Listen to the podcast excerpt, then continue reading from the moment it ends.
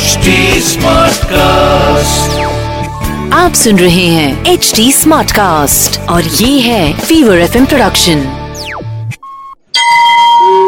તમે સાંભળી રહ્યા છો વ્રત કથાઓ આરજે નિશિતા સાથે શનિ પ્રદોષ વ્રત કહેવાય છે શનિદેવની દૃષ્ટિ આકરી હોય છે અને જ્યારે પનોતી ચાલતી હોય ત્યારે શનિદેવની કૃપા મળવી એ બહુ જ દુર્લભ વાત છે શરૂ કરીએ શનિ પ્રદોષ વ્રતની વાર્તા.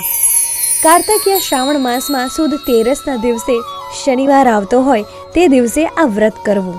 આ દિવસે બપોરે તેલ આમળા વડે સ્નાન કરી સંધ્યાકાળે મહાદેવજીની પૂજા વિધિ કરવી.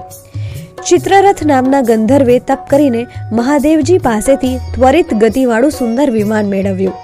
આ ગંધર્વે તે વિમાનમાં બેસી આકાશમાં ગર્વપૂર્વક ઉડ્ડયન કરવા માંડ્યું. તેણે કૈલાસ શિખર પરથી પસાર થતા મહાદેવજીના ખોળામાં પાર્વતીને બેઠેલા જોઈ મશ્કરી કરી. આથી ક્રોધિત થઈ મહાદેવજીએ શાપ આપ્યો. પરિણામે એ ગંધર્વ વૃત્રાસુર તરીકે રાક્ષસ બન્યો.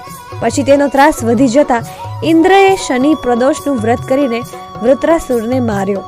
આ રીતે જે પ્રમાણે ઇન્દ્રદેવને પણ શનિ પ્રદોષનું વ્રત ફળ્યું એ જ રીતે આ વ્રત કરનાર કથા સાંભળનાર તથા શનિદેવને પ્રસન્ન કરનાર દરેક વ્યક્તિને શનિદેવની કૃપા વર્ષે એવું કરજો અસ્તુ HD Smartcast. आप सुन रहे हैं एच डी स्मार्ट कास्ट और ये है फीवर एफ प्रोडक्शन